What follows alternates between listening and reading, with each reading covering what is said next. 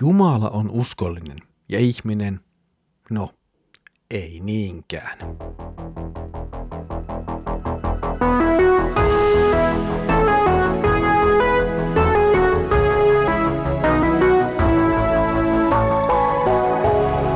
Kirjoitusten pauloissa.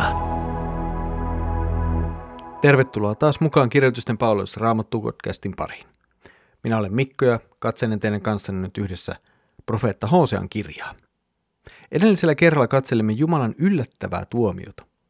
Kaikesta huolimatta Jumala ei tuhoakaan koko Israelia, vaan armahtaa sitä.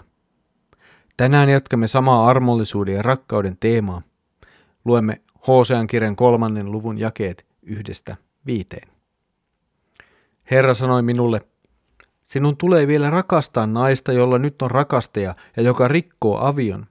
Samoin minä, Herra, rakastan israelilaisia, vaikka he kääntyvät muiden jumalien puoleen ja rakastavat rypälekakkuja, joita tuovat uhrilahjoiksi. Minä ostin naisen ja maksoin hänestä 15 sekeliä ja puolitoista homer mittaa ohria. Sanoin hänelle, sinun täytyy nyt kauan aikaa olla täällä ja odottaa. Varo, et ole uskoton ja mene muiden miesten mukaan. Kun tottelet minua, niin aikanaan minä tulen luoksesi. Samoin saavat israelilaiset olla kauan ilman kuningasta ja ruhtinasta, ilman uhria ja kivipatsasta, ilman efodia ja Jumalan kuvia, mutta lopulta he kääntyvät ja etsivät Herraa Jumalansa ja kuningastaan, Daavidia. Tulevina aikoina israelilaiset lähestyvät vavisten Herraa ja panevat toivonsa hänen hyvyyteensä. Tämä pieni jakso toistaa hyvin voimakkaalla tavalla teemaa rakkaudesta ja rakastamisesta. Jumala käskee profeetta Hosea rakastamaan naista, siis hänen omaa vaimoaan, joka kuitenkin sitten pettää Hoseaa, siis aviomiestään. Miten ihminen kykenisi tällaiseen? Ja nyt ei edes ole kysyä vaimon tekemästä yksittäisestä vääryydestä ja hairahduksesta, joka jo Hosean pitäisi antaa anteeksi, vaan siitä, että Hosean vaimolla on rakastaja. Vaimo siis elää haureudessa, ja silti Hosean pitäisi nyt rakastaa tätä vaimoa, joka häpäisee ei vain itsensä, vaan myös Hosean ja koko perheen. Ei kuulosta kovin helpolta tehtävältä. Ehkä se on jopa mahdoton. Silti Jumala käskee näin tehdä, koska Hosean rakkaus uskotonta vaimoaan kohtaa on vertauskuva Jumalan rakkaudesta uskotonta Israelin kansaa vastaan. Vertauskuva Jumalan rakkaudesta itse asiassa jokaista ihmistä kohtaan. Jumala ilmoittaa rakastavansa Israelin kansaa, vaikka kansa on luopunut Jumalasta. Kansa on hylännyt todellisen Jumalan ja palvoo epäjumalia. Kansa rikkoo sen liiton ehtoja, jotka Jumala itse on kansalle opettanut. Tämä ei kuitenkaan näytä paljon kansaa vaivaavan. He ovat tiensä valinneet, ja sillä tiellä he ovat jatkamassa. Hosean tie ei ole mitenkään helppo.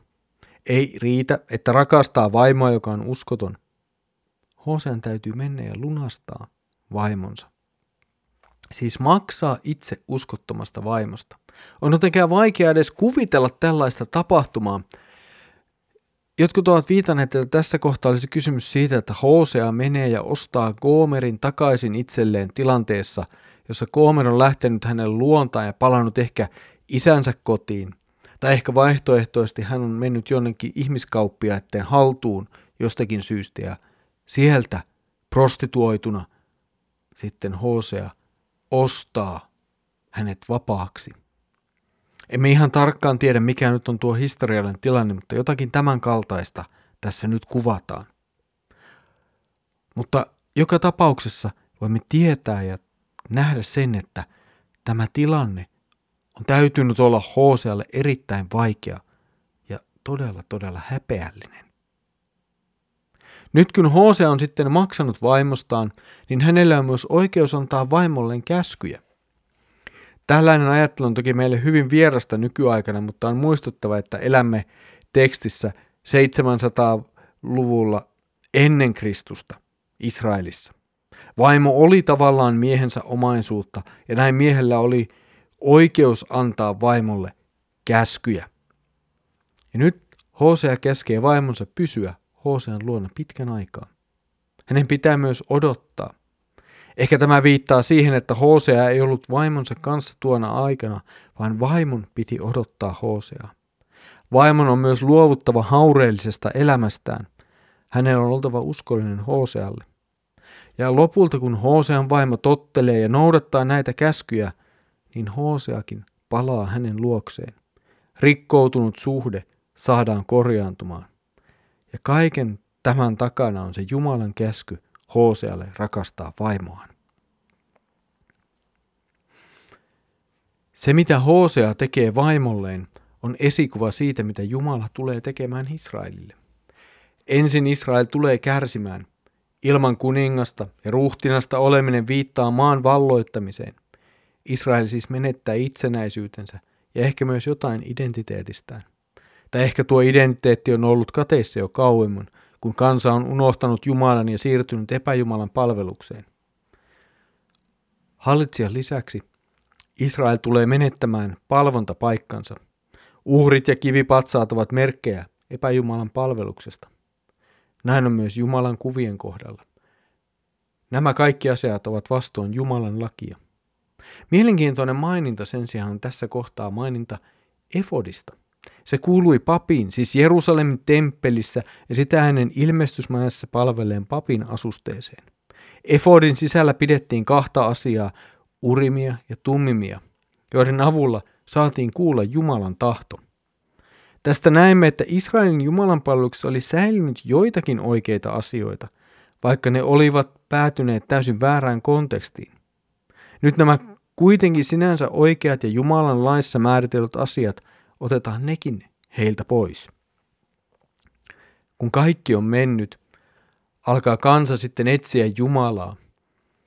Ja tässä on kaiken kurituksen päämäärä. Jumala rakkaudessaan herättää kansaa kääntymään hänen puoleensa ja hylkäämään epäjumalat. Israelaiset etsivät myös Daavidia, joka on myös heidän kuninkaansa. Tämä viittaa jotenkin tilanteeseen, jossa jako pohjoiseen ja eteläiseen kuningaskuntaan perutaan ja kansa elää yhtenä yhden Daavidilaisen kuninkaan alla. Kansa myös laittaa toivonsa Herraan ja Jumalan armoon. Ja kuinka paljon jälleen kerran tässä näemmekään Jeesuksen, Daavidilaisen kuninkaan, sen rakkauden, joka hänessä tulee meidän osaksemme. Se kuinka Jeesus ostaa meidät omalla verellään synnin orjuudesta, uskottomuudesta takaisin omakseen ja vie meidät omaan kotiinsa taivaaseen.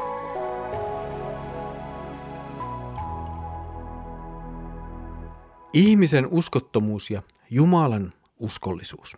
Siinä on ne teemat, joiden ympärillä tämä teksti pyörii. Jumala on uskollinen itselleen ja ihmisille. Jumalan uskollisuus itselleen merkitsee sitä, että Jumala ei koskaan luo olemasta sekä pyhä että armollinen. Hän vihaa syntiä, mutta myös rakastaa ja on rakkaudessaan valmis antamaan syntiselle anteeksi – Tämä tulee meitä vastaan toistuvasti Hosean kirjassa. Jumalan selkeä ja voisipa sanoa jopa julma tuomio syntiä kohtaan. Ja sitten toisaalta viesti armosta ja anteeksiannosta, kuten tänään. Kaikesta ihmisen vääryydestä huolimatta Jumala on valmis rakastamaan ja antamaan anteeksi.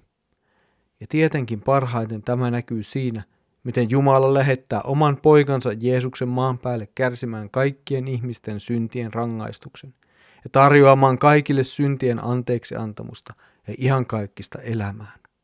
Hän on juuri kuin Hosea, pelastaja, joka lunastaa synnin alaiset pois synnin orjuudesta, tuo heidät Jumalan valtakuntaan, Jumalan kotiin.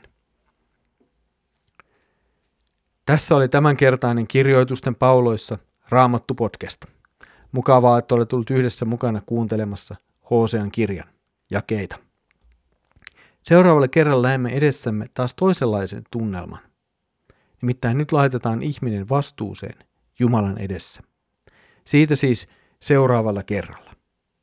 Ennen kuin lopetamme, niin haluan kuitenkin muistuttaa vielä kahdesta kansanlähetyksen podcastista – lähetysjohtaja Daniel Nummelan podcastista Pieni ihminen suuressa mukana ja Mika Järvisen toimittamasta podcastista Lähetystuon takahuone. Nuo kannattaa laittaa kuuntelulistalle. Lisäksi kansanlähetys on aloittamassa uutta ohjelmaa nimeltä Avainkysymyksiä. Siinä kerätään ihmisiltä kysymyksiä raamatun äärelle ja niitä on sitten eri ihmiset analysoimassa ja pohtimassa ja antamassa niihin vastauksia. Jos näiden ohjelmien tai muuten raamatun äärellä sinulla on herännyt kysymyksiä, niin niitä voit lähettää tuotakin ohjelmaa varten käyttämällä avaimia.net verkkosivustoja siellä olevaa palaute-lomaketta. Siis avainkysymyksiä on tuo uuden ohjelman nimi. Samaa palautelomaketta käyttämällä voit antaa myös suoraan palautetta näistä podcast-lähetyksistä ja niissä olleista asioista. Kuulemme mielellämme sinun palautettasi. Mutta nyt Herramme Jeesuksen Kristuksen armo, Isä Jumalan rakkaus ja Pyhän Hengen osallisuus olkoon sinun kanssasi. Amen.